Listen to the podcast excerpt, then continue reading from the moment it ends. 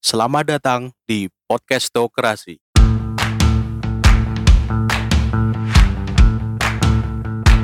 Saya sekarang tidak terutama sekali berbicara sebagai presiden mandataris, tidak sebagai presiden perdana menteri, tidak sebagai presiden panglima tertinggi. Saya berbicara di sini sebagai penyambung lidah rakyat Indonesia.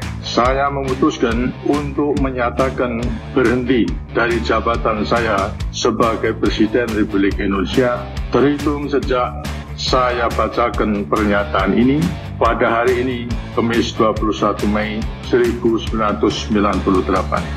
Oleh karena itu, pusat perhatian Kabinet Reformasi Pembangunan adalah peningkatan kualitas, produktivitas, dan daya saing ekonomi rakyat dengan memberi peranan kepada perusahaan kecil, menengah, dan koperasi yang telah terbukti memiliki ketahanan ekonomi Mas Amin Rais selaku Ketua MPR telah menyatakan tadi malam akan memanggil sidang paripurna guna memutuskan sidang istimewa pada hari ini.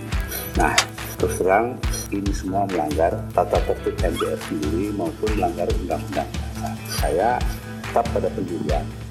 Insya Allah kabinet yang akan saya pimpin dengan bantuan saudara wakil presiden akan mampu melaksanakan tugas yang berat itu dalam masa tugas yang diberikan kepada saya.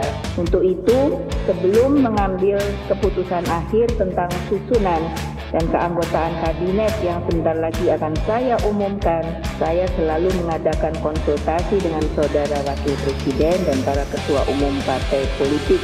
Hari ini saya berdiri di mimbar yang mulia ini dengan seribu perasaan yang sulit saya lukiskan. Sudah dapat dipastikan inilah terakhir kalinya saya berpidato sebagai Presiden Republik Indonesia. Walaupun ini adalah pidato yang ke-10, perasaan saya sebenarnya sama dengan sewaktu pertama kali berdiri di sini tahun 2005. Penuh semangat dan tekad untuk berbuat yang terbaik dan memberikan segalanya kepada bangsa dan negara. Kita harus ngerti ini, jangan biasa-biasa saja. Kita yang berada di sini ini bertanggung jawab kepada 260 juta penduduk Indonesia. Kalau mau minta perpu lagi, saya buatin perpu. Ya saudara belum cukup, asal untuk rakyat, asal untuk negara. Saya pertaruhkan reputasi politik saya. Perasaan ini harus sama. Kita harus ngerti ini. Jangan biasa-biasa saja. Jangan linier. Jangan menganggap ini norma. Bahaya sekali. Saya melihat masih banyak kita yang menganggap ini norma.